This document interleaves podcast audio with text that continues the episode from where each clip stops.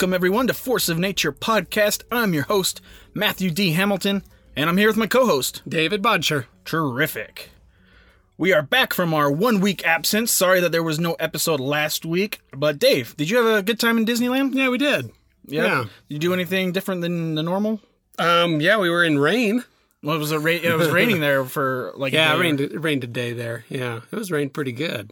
Did that cut the lines down. No, you'd No? think it would, but oh, yeah. There's too many people there like us now, so just doesn't work out as well. Okay.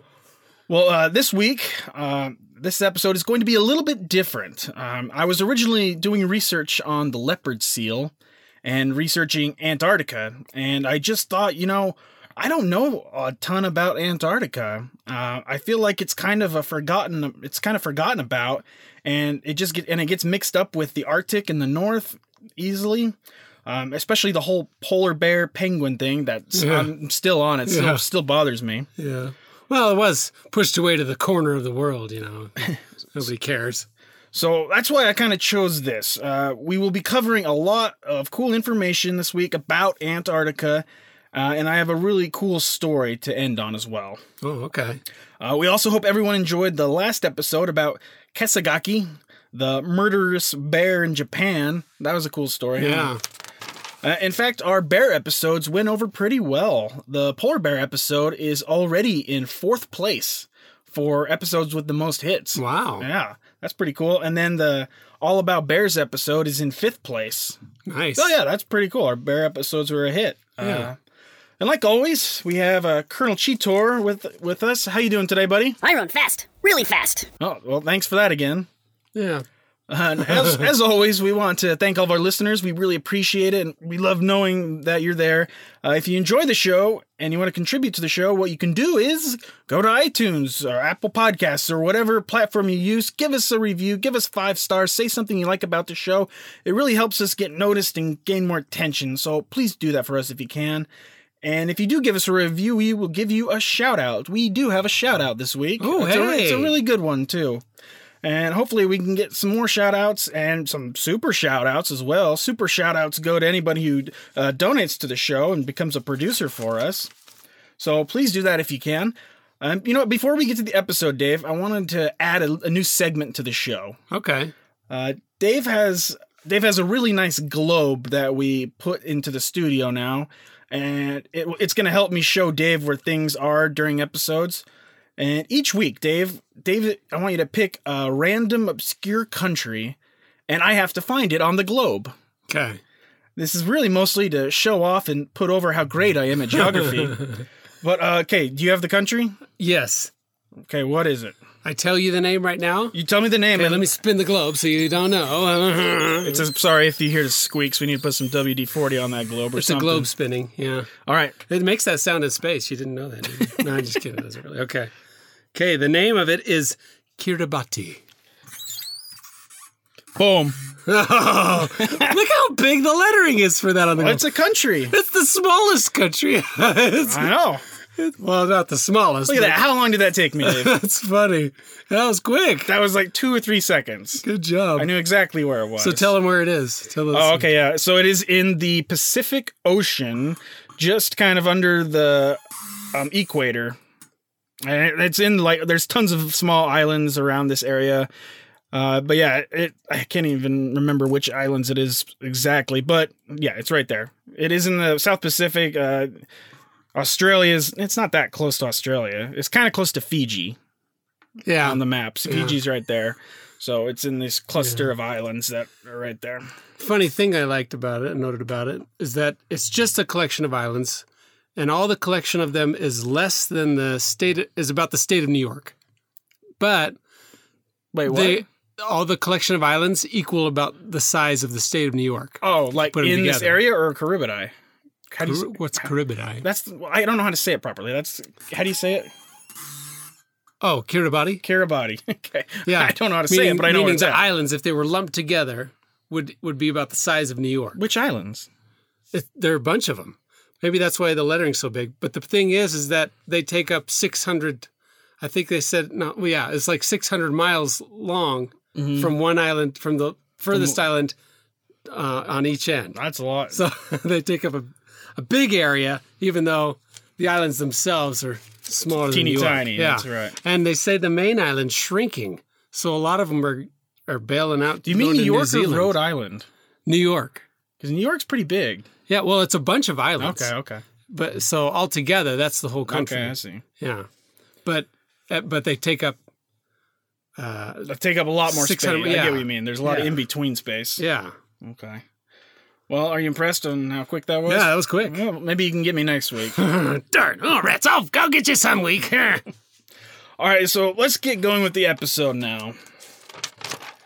Uh, let's get into it. The forgotten about continent and uh, the most hostile place on Earth, too. yeah. Antarctica is uh, the most southern continent on the planet, obviously because the South Pole is there. Uh, it is actually the fifth largest continent. Uh, I hope everyone knows that there are seven continents. Uh, let's, let's just go over it real quick as a reminder, just to let everybody remember what they learned back in elementary school, hopefully. Hey, we might have elementary listeners. You never know. You never. and so let's go over them all. We'll go from uh, largest to smallest. So the largest one is Asia, and it's just over 17 million square miles. And then second is Africa, which is almost 12 million square miles. Third is North America, 9 million square miles. Then South America at almost 7 million square miles. And then Antarctica, uh, 5.5 million square miles. And then Europe, 4 million square miles. Australia is actually the smallest continent at 3 million square miles. Mm. I was actually, I honestly didn't know how big Antarctica really is. Mm-hmm. And it's crazy to think that, that nobody really lives there. Nobody's like a permanent resident there or anything. And it is it's not a country either. Antarctica is not a country. No countries have authority over it. Um, I'll, I'll hit more on that later. Um, it's believed that Antarctica was once further north and had a subtropical climate. And then you know with yeah, an abundance and all that. Yeah. yeah, with an abundance of uh, forests and life there. I think that that's like millions and millions of years ago, though. I don't know Oh, yeah. exactly how long, but uh, let's tackle a bit of the history of Antarctica. The ancient Greeks even thought there was a great continent in the southern hemisphere. Aristotle argued that since the world is round, there must be a landmass in the southern hemisphere to balance the land in the north. However, the Greeks were never able to prove this. It wasn't until the 18th century, so 1700s, that Europeans had the navigation skills to explore the Antarctic region. In 1772, Captain Cook. Now, does that name? Yeah, the- What do you know about him? Anything? Well, he yeah he's the one that went down there, had an expedition down in in uh, Antarctica, and that's why a lot of the stuff's named after. There him. is some things named after there. So, but his he's actually most well. He's a British explorer who and is actually most famous for being the the first European to Hawaii. Oh, okay, That's kind of what he's mostly famous for. nice. But in 1772, he went on an expedition to the southern hemisphere. He became the first person to cross the Antarctic Circle, which is like a latitude longitude marker. It's this. So I'm going to show you on the globe. Okay. It's this uh, 60 degree marker Oh, okay. is considered uh, the Antarctic region. Okay.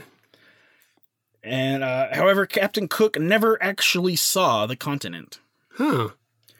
So at Just this, just the ice. I don't I don't know exactly what he saw. Maybe some islands near. A lot of people discovered. he's got he's got a point named after him, doesn't he? I'm not 100 percent sure. it? Maybe he does. Oh well. But um, uh, at this time, Antarctica is. uh, Well, nobody's actually ever even seen Antarctica yet. This, nobody's ever seen this big continent, and isn't that kind of nuts? Yeah. If you think about it.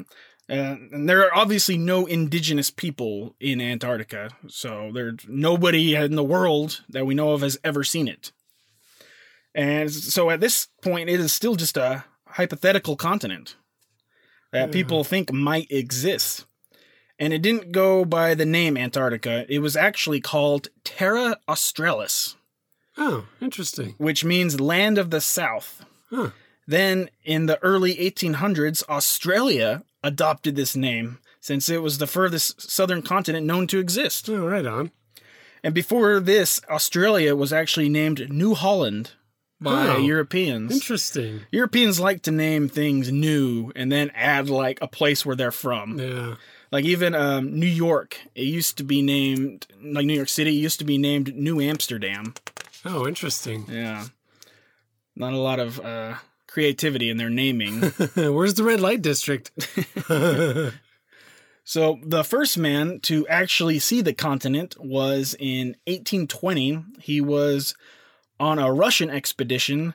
The man's name now this guy this guy's got quite the name, Fabian Gottlieb von Bellingshausen. wow. 31 letters in his name. I Oh count. my goodness. That's that's too many letters. he must be important. But he became the first explorer to officially discover and see this lost continent. Hmm. Now, over the next 80 years, there were several more expeditions sent for research purposes, as well as some for uh, whaling and sealing. Mhm. Uh, the name Antarctica wasn't officially used until the 1890s. And what Antarctica actually means is opposite to the north. That's that's what it officially means. Interesting. Um, one notable expedition was the British Antarctic Expedition in 1898 to 1900, also known as the Southern Cross Expedition. It lasted two years. Uh, this expedition was the first to spend a whole winter there. Oh wow. Can you imagine how that was for them? How, what in the world? Yeah, but they proved it was possible to survive there, and they were they were With one guy left. No. Yeah, they were also the first team to make or to bring dogs there with them. Oh. And the story that I'm going to tell is a tale of another expedition. Oh, okay. Uh, well, that's going to be at the end of the episode. okay. So many nations sent their own expedition uh, teams over the years, uh, each accomplishing different things. Like this nation found this island, and this nation found another island, and stuff like that. Um, the first man to fly a plane over part of the continent was an Australian named George Wilkins in 1928. But the first man to fly over the South Pole was American Richard Richard Byrd in 1929. Oh. Now, the first woman to step foot on the uh, on the continent was a Norwegian woman named Caroline Mikkelsen in 1935. Wow. So it took a took a while for a woman to go to Antarctica, I guess. Uh, the first person to be born on Antarctica was an Argentinian man on January 7th, 1978, and he's actually still alive today. Wow. That's crazy. Yeah. Uh, but since several How'd you like to have that as, as your on your uh, birth certificate? They're like, Antarctica, all right, the fill out this person form. Uh, where were you born? Antarctica. Get out. That'd be kind of funny. Yeah. Uh, but since several nations were laying claim to parts of the continent, in 1961, the Antarctic Treaty System was established. And what this treaty did was set Antarctica as a scientific preserve, uh, establishes freedom of scientific investigation, and bans military activity on the continent. Yeah, what year was that again? 61. 61. Okay. Yeah, I remember in World War II, Britain tried to set up a base there. Did Didn't work out very well. yeah. I think the Nazis did too. Yeah, there's, I saw there's something. I didn't read too much into it, but I yeah. saw that they tried to do something there. That sounds about right. Yeah. But in 1961, there were 12 nations that were a part of this treaty, uh, them being Argentina, Australia, Belgium, Chile, France, Japan, New Zealand, Norway, South Africa, the Soviet Union, the UK, and the US. And as of 2015, there are now 53 nations a part of this treaty. So that, that's kind of our history portion. Uh, and, and we are barely scratching the surface here on it. Um, and obviously, there there's so much more to it, but we uh, we have other things to talk about. Okay. So let's kind of go over the geography and the climate now. So Antarctica has the highest average elevation of all the continents, and is um, also the coldest, driest, and windiest continent. Wow. About 98% of Antarctica is covered by ice that averages over a mile in thickness. So this is kind of why the elevation is so high because the ice is so ho- stacked Yeah. up. And uh, do you remember how many feet are in a mile, Dave? Forty-three thousand five hundred sixty Close. It's fifty. It's five thousand two hundred eighty. in a mile. Yeah. Oh, I'm sorry. I was thinking. sorry, I was thinking the wrong thing. My mind was on appraisal stuff. That's how many feet are in, or uh, square feet in an acre. Okay. Sorry. That, that's fair enough. You've been at work all day. Yeah. All right, but yeah, that make so it's actually a polar desert. Average precipitation of o- only around eight inches along parts of the coast and far less inland. It has the same effect as the North Pole in that during the summer it doesn't get dark, and in the winter it is completely dark. Uh, but remember, in the southern hemisphere, the winter is during our summer, so it switches. Yeah. Uh, the Earth's rotation causes it to be totally dark in Antarctica, while it would be totally light in the north, uh, and you know vice versa. Yeah. And you, you know my buddy Chris, Yeah. who's in uh, New Zealand right now. I was talking to him, and he says that there's about a little over a month left of their summer right now, Oh wow. and we're like, oh, hopefully this winter ends. That's Rub probably what in, a lot of America is wanting right now is this winter to end, especially up in the Northeast when they had that. Oh yeah. They had a big time. It was like Antarctic weather up Oh, that in is the crazy. Northeast Minnesota, and yeah. in the King Canada as well. Yeah. I know it's been snowing pretty good here as well. Yeah, we had a big Salt storm Lake. come We just had a big storm. Yeah. So Antarctica put a dump on us, I guess. So Antarctica is actually divided into two air into two areas by uh, trans transantarctic mountains. I'll kind of show you what I mean. Kind Okay. of right through here, and um, that runs through like a third of the continent, making um, east and west Antarctica. The east being like two thirds of the continent, so the peninsula Oh, kind of runs through that area. Yeah. So about two thirds of it is the east. Okay. But there are several other mountain ranges as well. The highest peak is called Vinson Massif and is over 16,000 feet. Uh, you know what Utah's highest elevation is, Dave? Utah's is thirteen something. Yeah, 13 and a half. Uh, Okay. Kings Peak Yeah. here. And to put that into perspective, Mount Everest is at 29,000 feet. That's crazy. Yeah. So Antarctica doesn't have the tallest peaks, but has still has the highest average elevation for a continent. Hmm.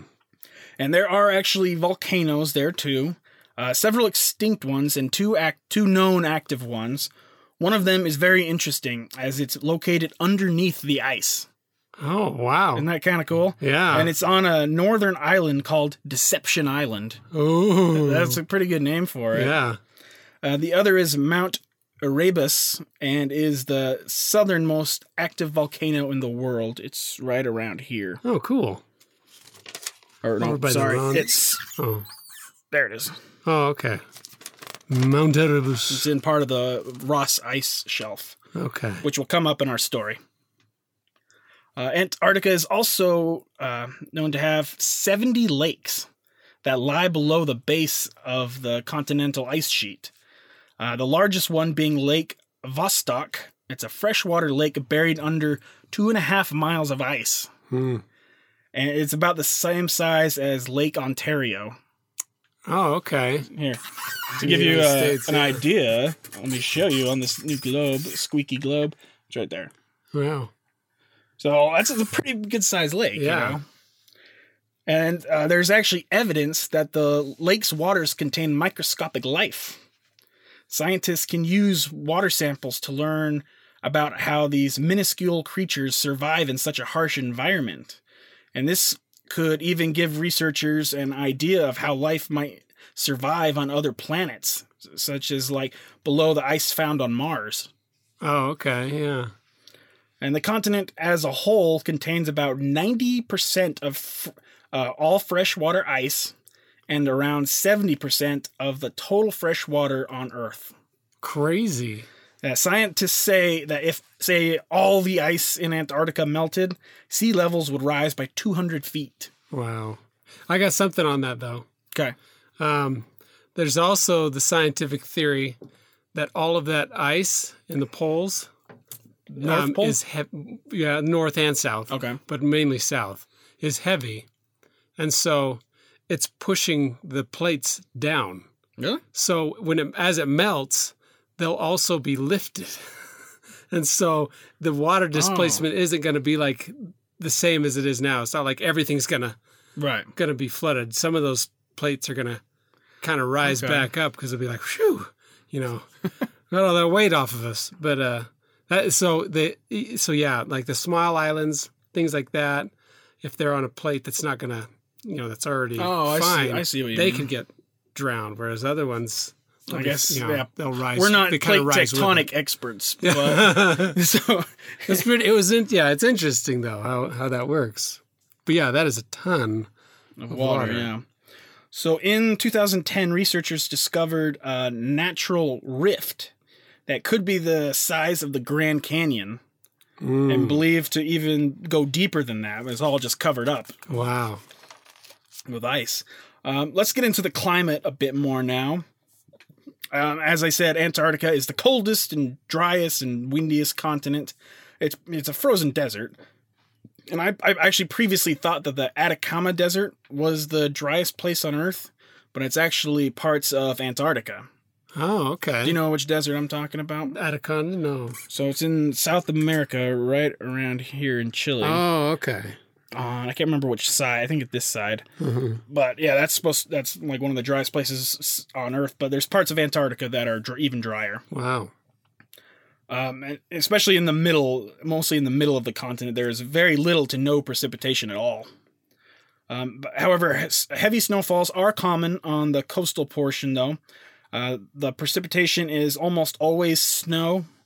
Um, it's been recorded to. There's been recordings of uh, 48 inches of snow in just 48 hours before, Gee. especially on the peninsula portion. Showing you on the map again, like this this part right oh, here. okay. Well, if they ever inhabit that area, the skiers would be like, yes. Temperatures vary a bit, and you know temperatures vary a bit from location to location, but it's pretty much always, almost always below zero degrees. yeah. Isn't it an average of like 50 below? in some in some areas like the more of the interior um, summer months are warmer and temperatures often temperatures can get around to 20 20 degrees to 20 below on lot, some of the coastal areas Hmm. uh, that's pretty typical uh, the interior though is much colder and can average out like a negative 50 almost all the time Gee. in the summertime um, east antarctica is much colder than the west due to the higher elevation Oh, okay. and the lowest temperature ever recorded. Wait, how do you how do you do east and west on there? Remember? it's, it's it's on a pole. Let's see. That's just using they did it by the mountain range. Here, Dave. Oh, okay. Remember I showed you. I can't remember exactly how it goes, Okay. but this is the east. Okay. So, um, the lowest temperature ever recorded. You want to take a guess?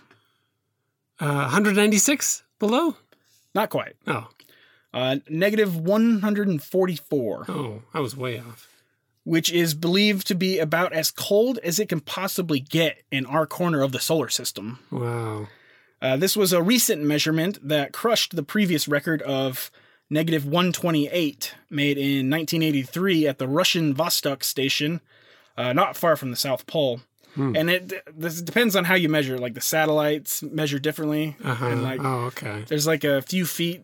Like you have to measure in the air, like six feet high, to get the proper temperature. Oh. So there's things like that involved. But um, humans can't inhale air that cold for more than a few breaths.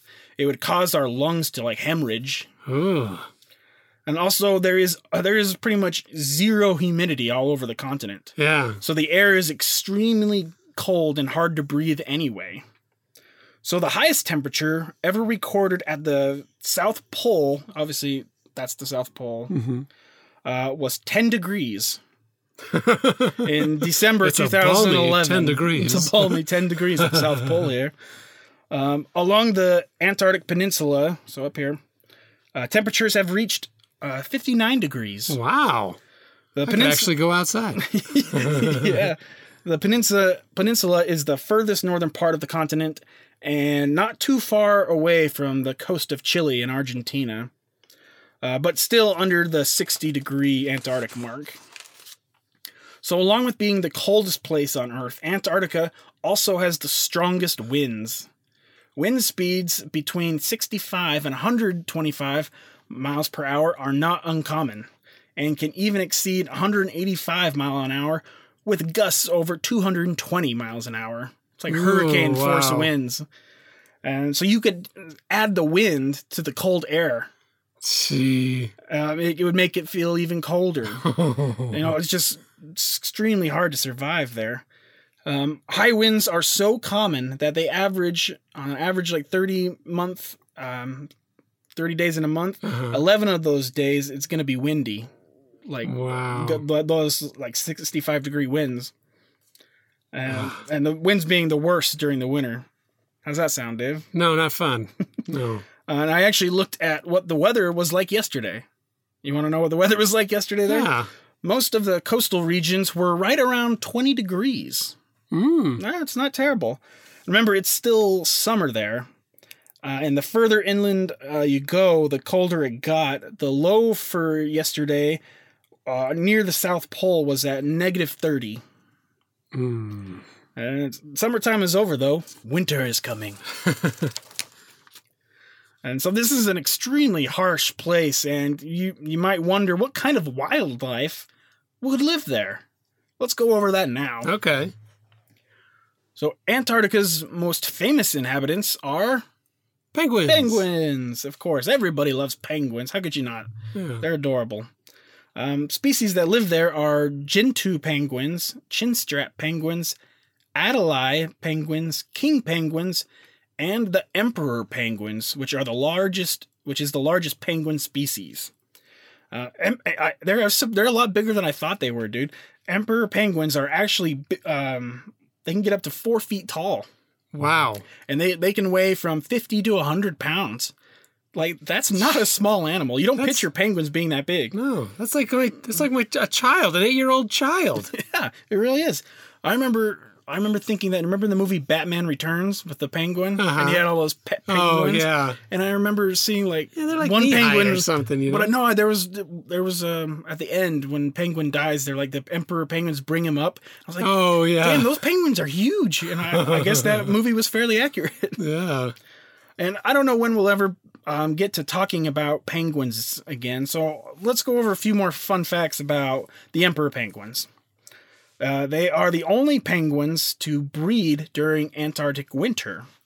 And they trek uh, miles and miles over the ice to reach breeding colonies, which can range from a few hundred individuals to several thousand individuals. Gee. Some colonies get so big that they can be seen from space satellites. Wow. Uh, they are fairly easy to spot too because uh, ice around them turns into this pink color from their poop. It really does. I saw I saw a couple images, and it, this goes with Well, at other. least they're leaving it pretty. You know? and it's the same goes with um, other species, other penguin species as well. huh. Uh, but they are built for the cold. With you know, they got the fat reserves Mm-hmm. similar to seals uh, and whales to keep their body heat inside. Yeah. And if it gets really cold and windy, uh, they will even huddle together to keep warm. It's it's kind of cute to see them. Did you ever watch uh, March of the Penguins? no, I didn't. That was pretty good. You should see it. I, I Yeah. thought It's, about- it's, it's good. is it? Yeah. Do you know what penguins they followed with the emperor? Yeah. I think they were. Yeah. Wasn't Morgan Freeman? hmm That's what I thought. Yeah. It was really good. I think you'd like that one. I'll have to check But it yeah, out. you, you, it's so crazy to think something like that just lives in you know lives in that cold of weather. Even though it's got fat, I don't. Even though that it does, I just don't see how it could do it. Well, it, it It's does so weird. It does it. I mean, Those they- little things are tougher than me. Then that's not. Yeah, that's with the cold. That's not hard to do Dave. and they obviously live on the coastal regions and only go inland to breed. And they they have very interesting breeding habits too. Maybe you knew this, but uh, once the once they pick a mate uh, and breed, the female will lay a single egg. Then the male is responsible for the incubation of the egg yeah. And the female then uh, goes off to the sea to feed and the male carefully looks after the egg for like two months until the fluffy little chick hatches by then the female has returned and they will like switch places Yeah. and then now the male goes out to feed and she watches the chick really interesting, huh? Yeah, they showed that on the On the the march. March of the Penguins. Yeah, and it's funny because it takes them months to Mm-hmm. do this feeding, so he's on the egg for that amount of time. And when she comes back, he is puny. Yeah, he's probably lost a ton of weight. Yeah, and then she's just huge, you know. so then she comes back and feeds him, and then he's got to trek all the way back. Yeah. Man, it's just what a crazy insane, life. insane lifestyle. huh? yeah. Um, and when they are at sea, what they they feed primarily on small fish, crustaceans, and even squid. Uh, and they are excellent divers too, and they are able to hold their breath for around 18 minutes Wow. and can dive down um, 1,500 feet Oh underwater. that goodness. was a surprising number for me. But Ooh, uh, yeah. and I looked up like, a couple places said something like that too, so it's true. Gee. Yeah, I don't think the cameras will be following them there. No, definitely not. Oh, and they they uh, can live up to around twenty to thirty years, and they rank at a six out of seven on our conservation scale. Oh, okay. So near threatened is what they are. Hmm. But uh, emperor penguin is a pretty impressive animal, isn't it? yeah. I like them. Um, let's find out what other wildlife there is. There are several seal species, including Weddell seals, southern fur seal, crab eater seal. Bet you can't guess what they eat. Crabs? And then we have a southern elephant seal, which are huge. Those guys are big. Then, of course, the leopard seal, which we are going to cover next week. Guess what they eat? Leopards? No, I'm just kidding. But yeah, we're going to cover uh, leopard seals next week. okay. And then there, there's a few, there's qu- several, quite a few bird species, but I, I'm not going to go over and name them all. Um, then there are also whale species, including the largest animal on the planet, and it's all, it's actually the largest animal to have ever existed. Oh, really? You know what it is? The megalodon? I'm just kidding. Not the The, megalodon. the blue whale. Blue whale, good job. Uh, they hang around in the uh, Antarctic waters during the summer months. I've been really wanting to cover blue whales sometime. Yeah, that would be interesting. Uh, they don't. I mean, they don't attack people, but maybe like a maybe we could do a shorter bonus episode. We Yeah. could do on them sometime. I really, I really want to do that. yeah. Like I have like an animal profile um episode here and there, like where we animals that don't attack, like cheat, like a cheetah, Yeah. some stuff like that. Maybe I don't know. Um, but you want to know how big blue whales are? They can get up to 90 feet long and weigh 150 tons. Wow. Uh, their tongue is the size of an elephant and weighs about as much as an elephant. They're just oh my tongue. goodness. Um, and as you can probably imagine, they have the largest penis of any animal. They're with an average length of around nine feet. oh my goodness. I, I don't even know about the girth or that, but that's just the length. but uh, hopefully we can uh, cover. I want to cover blue whales sometime, so hopefully we can do that soon. yeah. Uh, another whale that lives in Antarctica is the orca or killer whale. Oh yeah. We all we all know what they are, and we will definitely cover Got to them. do an episode on that. yeah, we're definitely going to cover them sometime too. They don't. I don't. They don't know if they have any like. I don't know of any attacks in the wild, but there's definitely some at like SeaWorld and stuff like that. So we could maybe. Well, I'd like to do an episode on orcas. Let's see. That's twice we've done that. So that's if you follow the rules of the game, that that means you got to take two shots. Every time I say we're going to cover something, it's a shot. um. Oh, here, let me cover up this globe here. You're welcome. So here's something you didn't know, Dave. There are actually tiny invertebrates that live in Antarctica too. So that means without us, Oh. like teeny tiny. All of them are under like 13 millimeters in size, Huh. and there are 67 confirmed tiny species. They and they live a really strange lifestyle too. When it's too cold, they like freeze themselves. when it's too cold. What do you mean by too cold? Well, when it's too cold, they freeze themselves, and when it gets warm, they then they start moving around. sometimes only moving around for a few hours before freezing again. oh wow. Um, even yeah, you like to see that? So I'm talking with my buddy here, and I was like, oh, frozen for two hours. Anyway, reminded me of SpongeBob. Right there.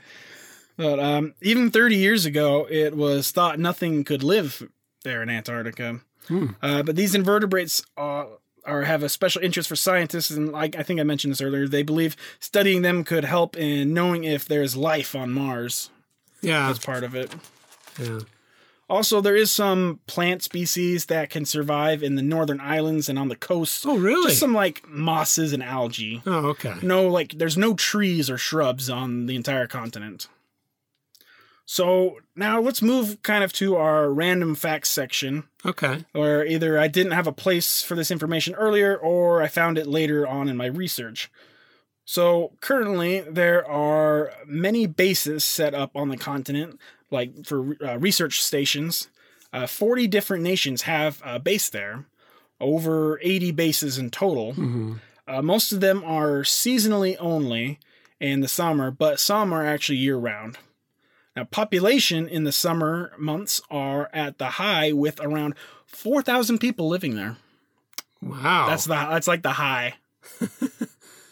that's a that's a small town in Idaho. yeah.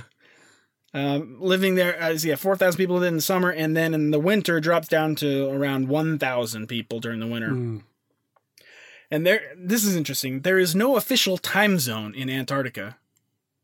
Uh, yeah. There's I no guess I could understand that. nobody knows what time it is there uh, ever. I guess. otherwise, what would every kill in the summertime? Well, that thing spins. You wouldn't be able to tell. no. Yeah. So yeah, there's no official time zone in Antarctica. Hmm. Nobody knows what time it is there. I guess. You don't need time there. you just want to get out. How long have I been here? oh, don't worry, Bob. Just keep working. Just wait for that ship to show up. yeah. Uh, another big thing for research there are meteorites. Oh, okay. Um, in the dry areas, it's it's actually pretty easy to spot them Huh. because snow hasn't covered it up, Okay. and you can still see the wreck, even even if it happened like thousands of years ago, possibly. Oh, you know why they look for them there? The magnetic field differs on the poles, and so it's easier for them to get through. Okay. Yeah. Oh, okay. I see that. But the the first meteorite was found in 1912, and then in 1969, a Japanese expedition found nine meteorites. I guess that was Oh, okay. I guess that's a big deal. But in 2015, um, there were reports of a a mile.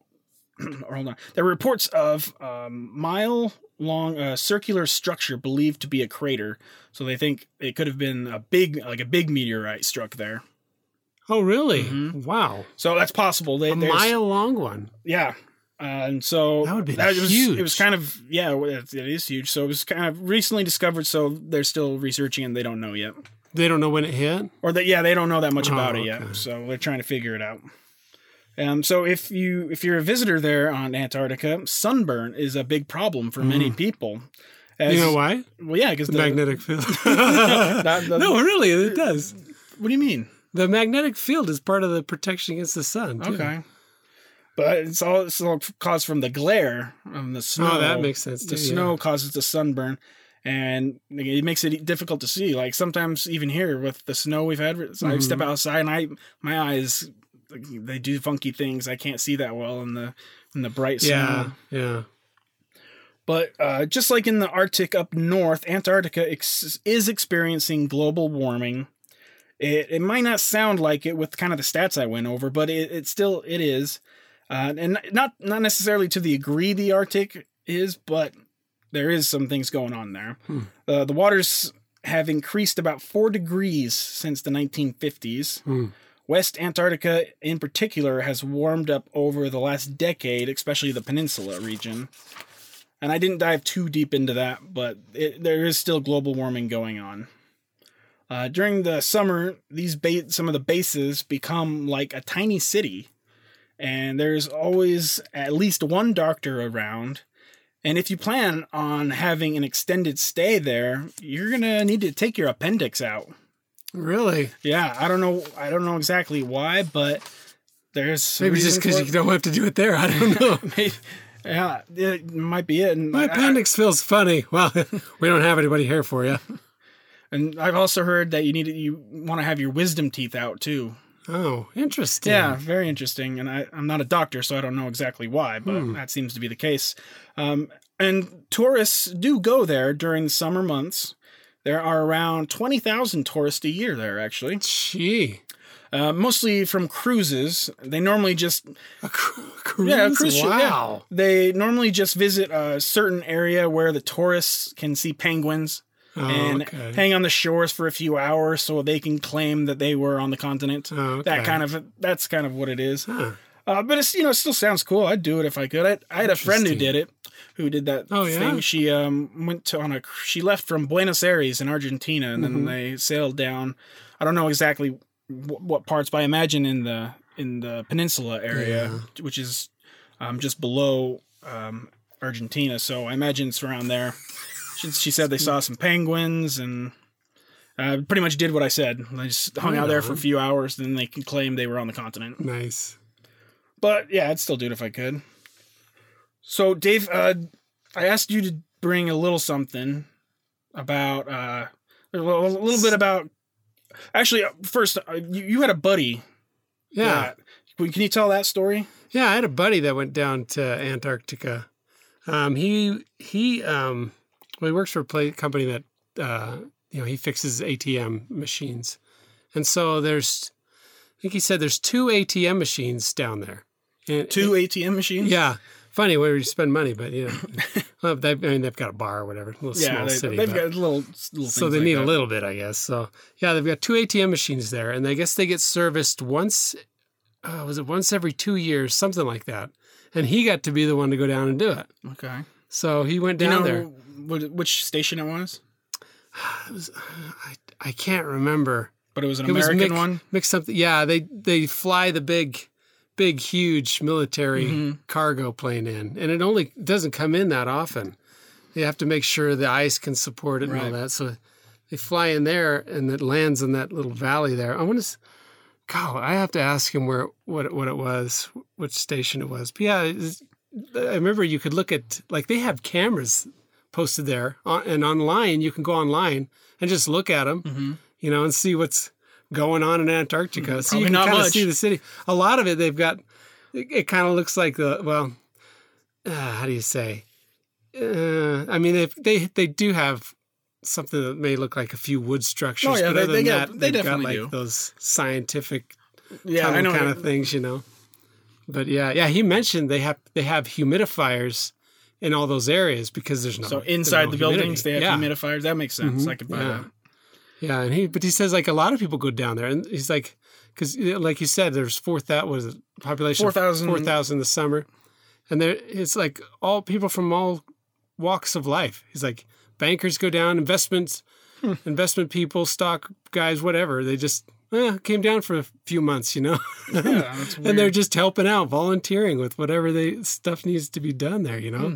scientific studies or whatever, just so they can go to Antarctica Yeah, and check it out. people But- want to claim they've been to every continent sometimes. yeah. that's probably Antarctica's the toughest one to do. I Oh imagine. yeah, he he he loved it, but man, Wasn't he there for a long me. time? Yeah, this, the plane couldn't come back or something. There was a storm or something, so he was there over twenty days, I think it was. So he gets a he can get a medal A medal? for being there for you over get a twenty medal days. for being there for twenty days. hey, yeah, it's a crazy place. Yeah, I'd, I'd take a medal. That'd be cool. yeah. and there's a there's one story I read. Um, it's kind of a uh, more popular story, but there was uh, two. There was during the summer, and the researchers and one guy was able to access Tinder, and he actually found a date oh my god. It was just in the same camp, just like a little ways funny. away, and then they met up, and I don't know if they got a relationship. that must be it. awkward because it's a pretty small town. It's a very small, yeah, it's a pretty small community of people That's there. funny. But yeah, he ended up getting a date through Tinder in Antarctica, nice. and Tinder, Tinder really loved that story because they, they pushed it big Oh, time. did they? Yeah, Nice. like even in Antarctica, our app works. Something to tell your Yeah, Tinder kind of sucks, I think. but- All right, did you did you look anything to like the conspiracy aspect? Yeah, I mean, mostly it's it's there's nothing really to solidify, and a lot of it. I mean, there's there's a lot of conspiracies that kind of make some have some sense to it. You know, these ones don't really, but there's no way to disprove them because It's- we yeah. don't know enough about Antarctica. Yeah, we really don't. Like I've heard theories that there's pyramids there, Yeah, that's the big one. There's pyramids. pyramids there, They, they say there's pyramids ancient in civilizations. Uh, of course, if there's a pyramid, it's ancient or, yeah, civilization. and or like Hollow Earth. You know, Oh, the, the Hollow Earth yeah. theory is where uh, there's uh, on both North and South Pole you can go into. I think yeah. it was was it the movie um, uh, Journey to the Center of the Earth or that book? Oh, I can't remember. I think that's they covered it in there. But yeah, the poles. And it even went into the uh, the Predator versus a- Aliens versus Oh, Predator dude, I got, I got that. I got that in Okay. our pop culture section. Okay, yeah. So, uh, but yeah, the the pyramid thing was a big thing, mainly because, um, you know, once people grab images of stuff, like, oh look, it's a pyramid, because oddly enough, Maybe a mountain you can tell be they're yeah shaped like similar to they one. have a lot of them that are that are shaped just like pyramids. I mean, it's crazy how accurate it's they something are, with but the they wind. are mountains. It, well, it's crazy because it looks exactly like it. You get all four sides with a point on the top. I mean, of course, there's some mountains where you get it, but you're like, oh, this slope's a little off. But some of these look perfect. Do they? Yeah, but it's but it's a mountain. Like you can tell it's a mountain. It's not bricked together or anything. So, So- it that that's interesting how it how it does, did that, but how nature could carve it out, Yeah, that- almost I looking pretty that. pretty perfect. But and then the snow, of course, when the snow that's going to look even more perfect. Yeah. The snow covers it.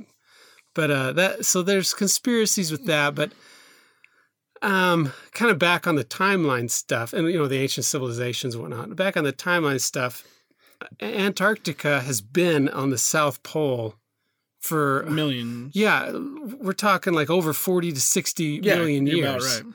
So it's hard to hard to say, hey, civilization's that Yeah. that old? Hmm, Doubt we it. haven't found anything on the Like planet. that would dinosaurs were like, like almost still around then. Yeah. Well, what's interesting though is that you know when they talk about the global warming and all that, we're in an ice age.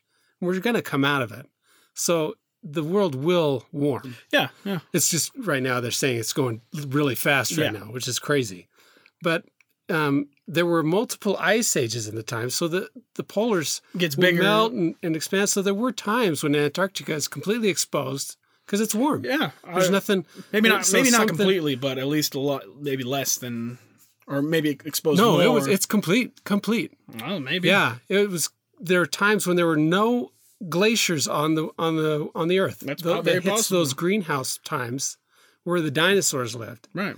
And so it would be interesting to see if there were dinosaurs in the Antarctica. Oh, I'm sure what I wouldn't find. I wouldn't know? doubt it.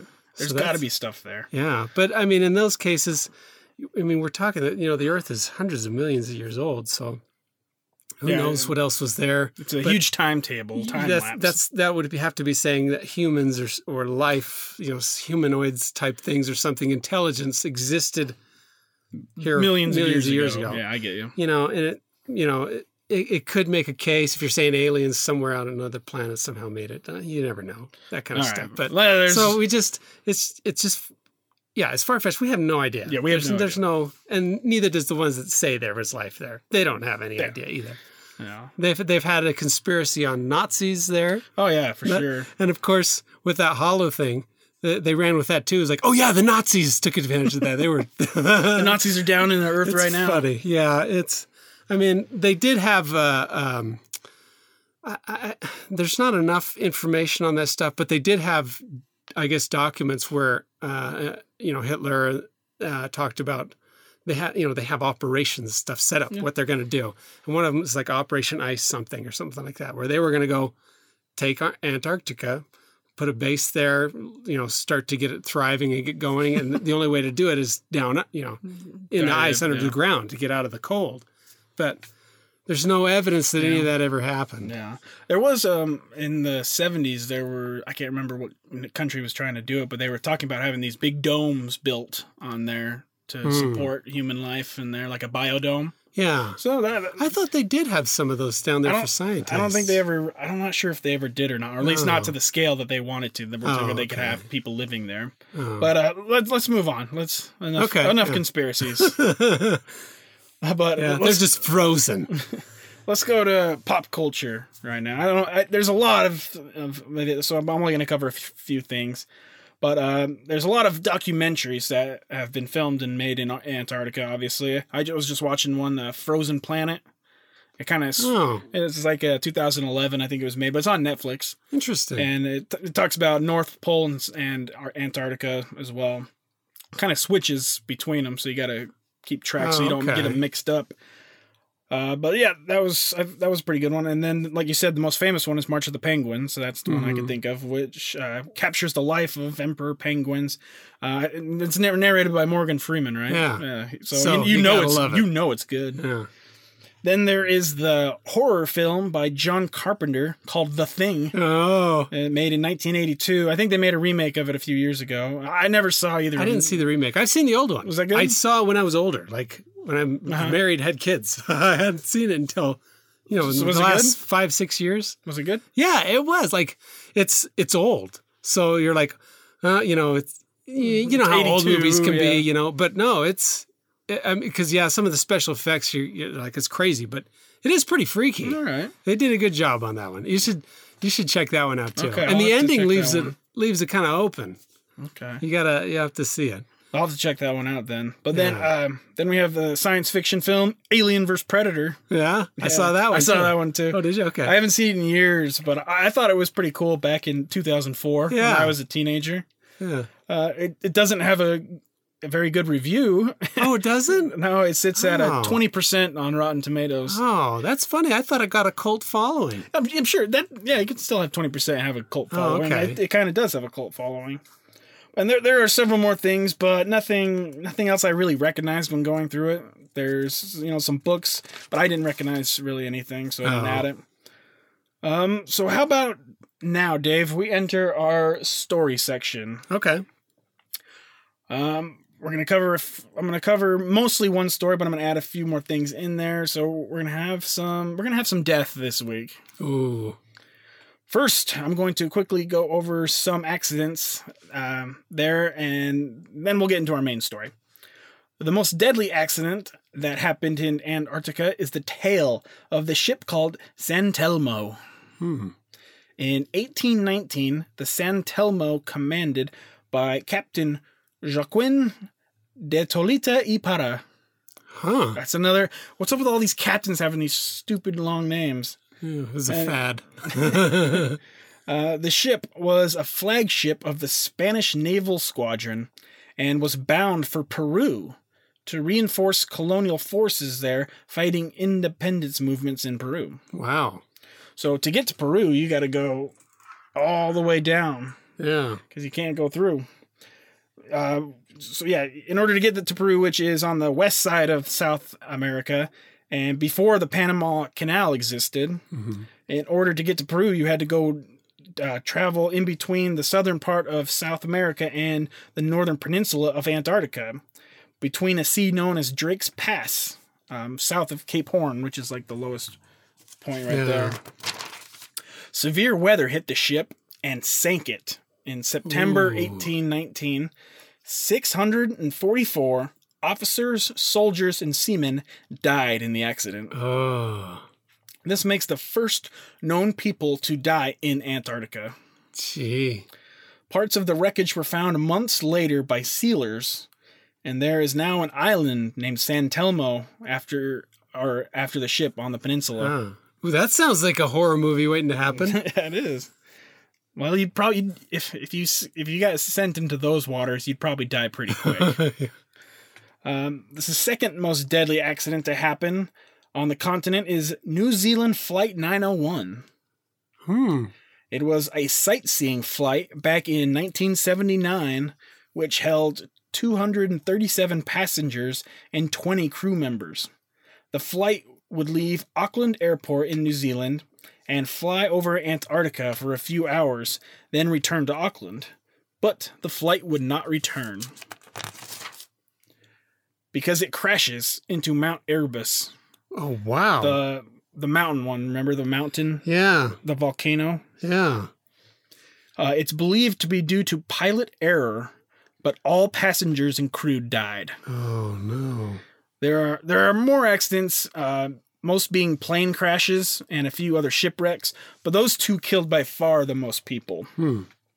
But uh, let's get into our main story. This is um, it's kind of the most notable tragedy in Antarctica history. This story is called the Terra Nova Expedition. And so, in order to tell this story, we need to use a certain machine of ours, Dave, Ooh. and that is the time machine to sometime, somewhere. That's right, the good old time machine. And we are going back to 1911. Now let's meet a man, a British explorer named Robert Falcon Scott. Hmm. That's pretty, that's a tough guy's name, right? Yeah. Falcon. Not too long. not, not too long on this one. So he and his crew embarked on an ambitious expedition to Antarctica, aiming to explore, conduct scientific studies, but most of all, to become the first person to reach the South Pole. Hmm.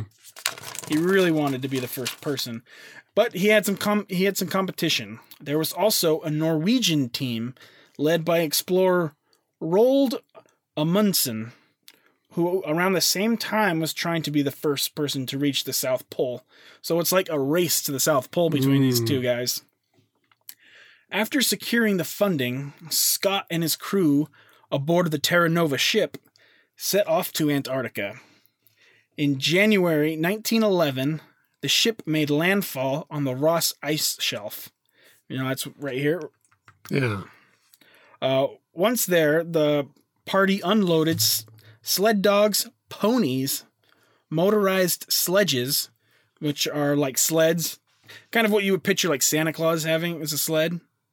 Motorized? Yeah, Huh, how'd they get well, motorized? they d- uh, well they had cars back then. They could figure something out. Uh, and they have a prefabricated 50 by 25 wooden hut.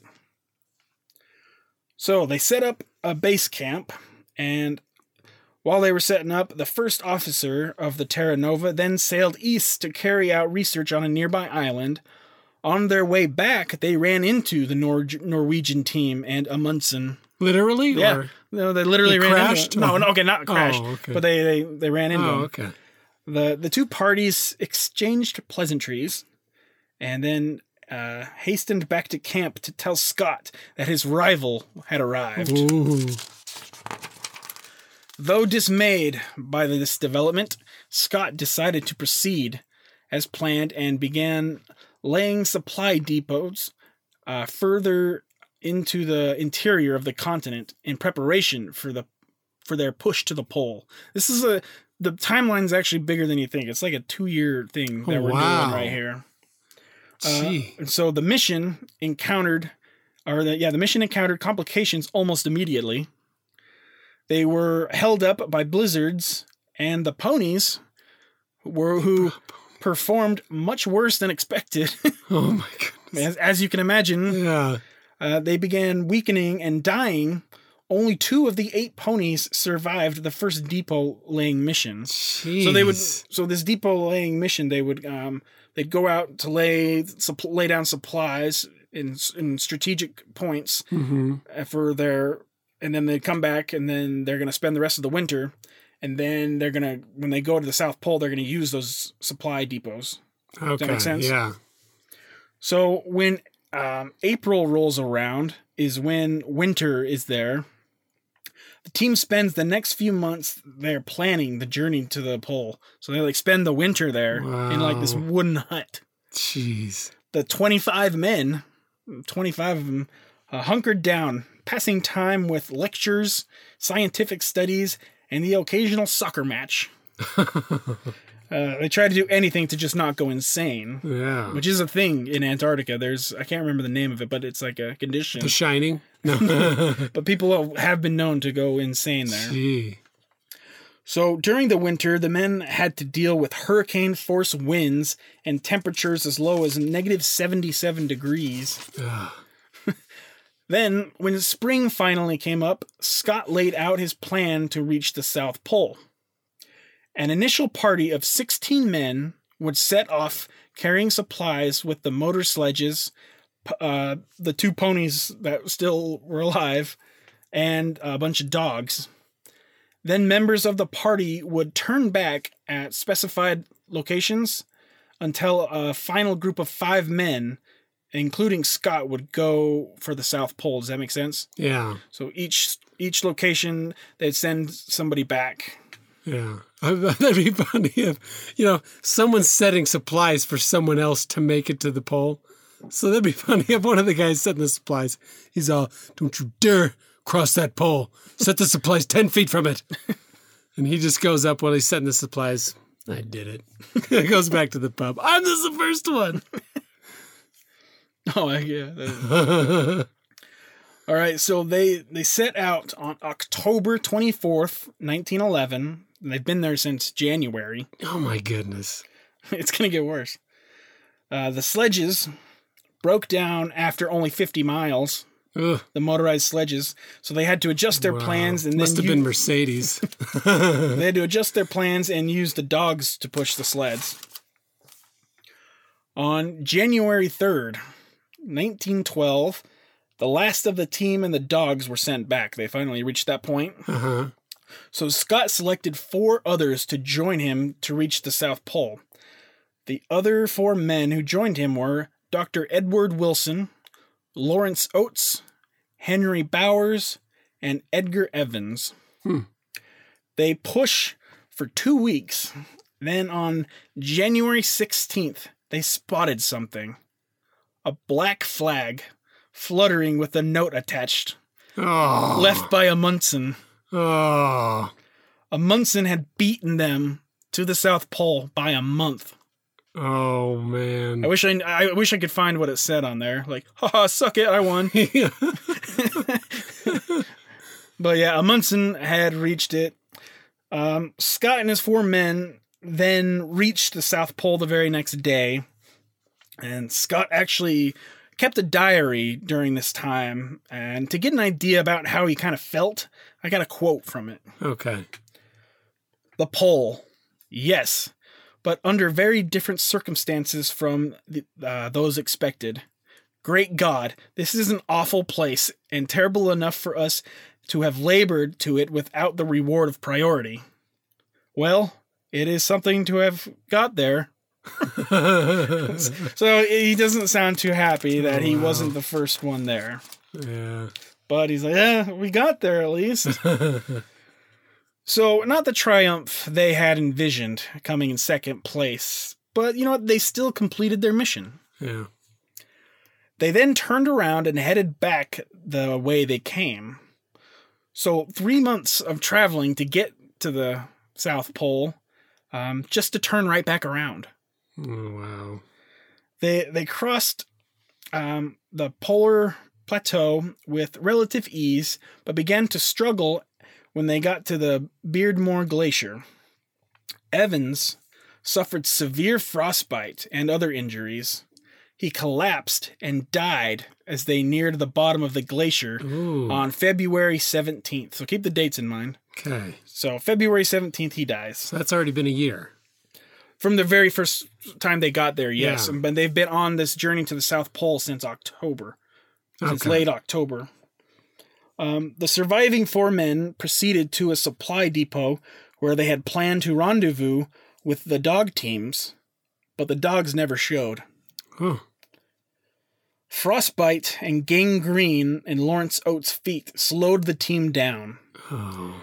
By March 17th, he had lost the use of his hands as well, and he knew he was slowing everyone down. Now, while the team huddled in their tent, Oates told the others, I am just going outside and maybe some time. He stepped outside to his death. I guess he was like sacrificing himself. What did he? So what did he do?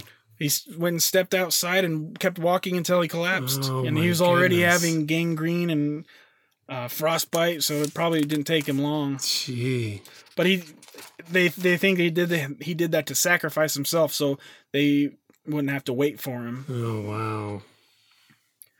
So Scott, Bowers, and Wilson pressed on, growing more sickly by the day. On March 20th, just 11 miles from the next supply depot, there was a ferocious blizzard. And on March 29th, Scott recorded his final diary entry. So that's nine days that they were stuck in this one place. Gee. All right, so this is his uh, final diary entry. Every day we have been ready to start for our depot 11 miles away, but outside the door of the tent it remains a scene of whirling drift. I do not think we can hope for any better things now. We shall stick it out till the end, but we are getting weaker, of course, and the end cannot be far. Gee. It seems a pity, but I do not think I can write more. R. Scott, last entry. And then he ends it by saying, For God's sake, look after our people. I don't really know what he meant on Hmm. that part, but Yeah. it's pretty like last entry. Like he, he pretty he knows he's gonna die right now. Crazy. And back at camp, others made numerous attempts to search for the lost party, but uh, with the blizzard and it now being April, winter is coming and pretty much there. Oh wow. So they have to hunk down. These last guys at the base have to hunk down for the entire winter at the base camp, not knowing what happened to their partners. Oh wow. It wasn't until November they finally find the bodies of the three men. Oh wow. And that is the sad tale of the Terra Nova expedition. Gee. Pretty interesting, crazy. I'm, I think it's crazy that they were there for so long. Like Yeah. those dates that I read off, there was a lot of gaps, like month long gaps in those things. So they were trekking. They were just tre- walking, Gee. Yeah. walking to the South Pole. Sounds Yeah. terrible. That is, yeah. That's crazy. Hey, Well- what if that's where they got the the the uh, idea from the thing? You know, the guys just go crazy, but they weren't really crazy. Possibly. But Dave, that is going to wrap up the episode. I uh, hope you and everyone enjoyed that story. yeah, that was Did you like that one? Yeah. And hope you I hope everyone learns some cool new things about Antarctica. Like don't go there. yeah. Well, it would be cool to do the the tourist thing for a minute or two. Yeah. And if you're doing scientific research, it could be cool to do. But don't be like uh, Scott in the Terra Nova. now, I know this episode was a bit different, and we, we're short on animal stuff, but I, I think it was. I still think it was fun, and I wanted to. I wanted to teach people some cool things about the forgotten continent, and uh, so I hope everyone learned some. It's some still things. nature, you know. Yeah, it's still it's still the force of nature we talked about. Yeah. Yeah. Antarctica is a whole force of nature on its own. Yeah. But next week we will actually still be in Antarctica, and because we are going to do a solo episode on the leopard seal, Mm, which was going to be a really cool one too. nice. It's going to be a good episode. I got to I know of at least two or three stories that we're going to be able to share, and they're they're a really cool animal as well. Uh, now I want to give a shout out to a listener of ours named Pravin. He is a listener all the way from India. Ooh. Uh, he messaged us on Facebook and even downloaded uh, the Castbox app just to give us a review. Nice. Uh, and he had some very nice things to say about the show and about us. So uh, thank you very much, Previn. That's really cool of you, and we really appreciate it. Previn. Oh yeah, I forgot we do that. All right, so uh, other than that, we don't have any other shout outs, but Pravin, thank you. Um, so make sure. So what you can do to get a shout out is all you got to do is go to iTunes, subscribe, rate, review, give us five stars, say something you like about the show, and if you don't use iTunes, then use whatever platform you use and give us a review there, or even go to our Facebook page and leave us one there. That's what Pravin did. So um, it really helps us on the business end of things. So please, it only takes 30 seconds, so please do that if you can. And also, if you want to be an even more awesome person, you can. And you can become a more awesome person by leaving a little donation to us. That would be more than wonderful. Uh, I worked I worked really hard on this episode. If we have to put it, normally we try to put things out on Wednesdays. If we have to put it out on a Thursday, it's because it took me a long time. It took me longer than I expected to do. Like today, we're putting this out on a Thursday. But yeah, I work really hard on uh, putting these together. So any money and any money sent we'll we'll just go back to the podcast anyway. There's some books I want to get, so make my research better for future episodes. So by donating, you'll just be helping to improve the show, and it would be really uh, awesome if you could do that. The way you can do that is on PayPal. You can find us by our email, forceofnaturepod at gmail.com, or you could go to my personal account on Venmo, Matthew Hamilton 51. And this is all on the description below, so you don't have to remember it. But yeah, that would be more than awesome, wouldn't it, Dave? Yeah. Now, also remember if you or someone you know has a cool animal related story you'd like to share, and maybe we can share the story on the pod, Or if you just want to communicate with us, ask us a question, suggest an episode idea, feel free to do it at any time. Uh, you can just email us, or you can do it on our Facebook page. And also, uh, recommend the show. Do your best to recommend the show to family and friends. Help, uh, just help build us up. Tell them we are on iTunes, Spotify, Google, Stitcher, all the ones we need to be on. Oh, that's always the hardest part. I gotta I go rapid fire on there. But uh, any Dave, do you have anything to add? No, I'm good. All right, how about you, Colonel Cheetor? Man, Antarctica, cold. You're right, it is cold there. I don't recommend you go. uh, this is Force of Nature podcast. Thank you for for joining us. Tell your friends, be a part of building us up, and we will see you next week. Bye.